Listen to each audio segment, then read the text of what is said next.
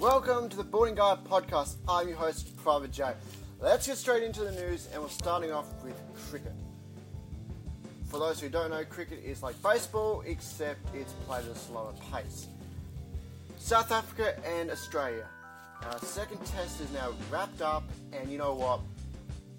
Kiso Rabada is now becoming my least favourite player in all of cricket. Now, I don't mind fast bowlers having attitude. They need to have attitude. What they don't need to have is straight up being a dick.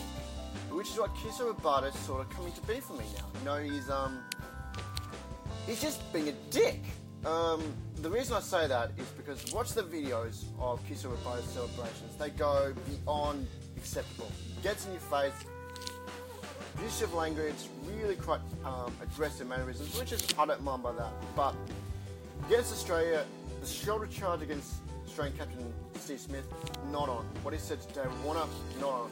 And I like how Mitch Marsh stood up, even after being polled and abused, well, uh, foul language as they say, back to Kiso Rabada. Kiso Rabada has a history of doing this. He did it against uh, Ben Stokes, I think, in the uh, Test series against England. Did against uh, Shikharan Dar- uh, Dhawan against India in the last ODI series, and against Sri Lanka in the ODI series before that. So here's a history of it. And in the last test, he got a level 2 grade for Steve Smith charge, and of course, a level 1 for the David Warner. He is now out for the remainder of the series, which is a big miss for South Africa. 11 wickets in the last test, brings a lot of energy, brings out, of course, passion. Yes, he's 22, he's, he's, he's excited when he gets a record, but he needs to cool down. Okay, he is over the top when he celebrates. It is I don't mind if you do that in 2020 because it's more of a uh, side-side piece for me. But in Test cricket, there's a little bit of I won't say sportsmanship because that's that's gone with the days of the dinosaurs, but a little bit more um, respect for your opponent. Let's put it that way.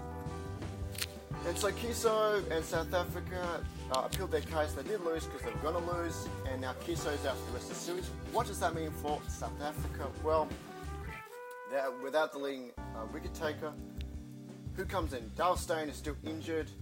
Um, Morne Morkel is probably the only logical fit back in, but he's struggling. Um, he's retiring, so they will give him the next two tests, obviously. Next test will be interesting. Will Steve Smith finally get his batting together? Will Australia get his batting together?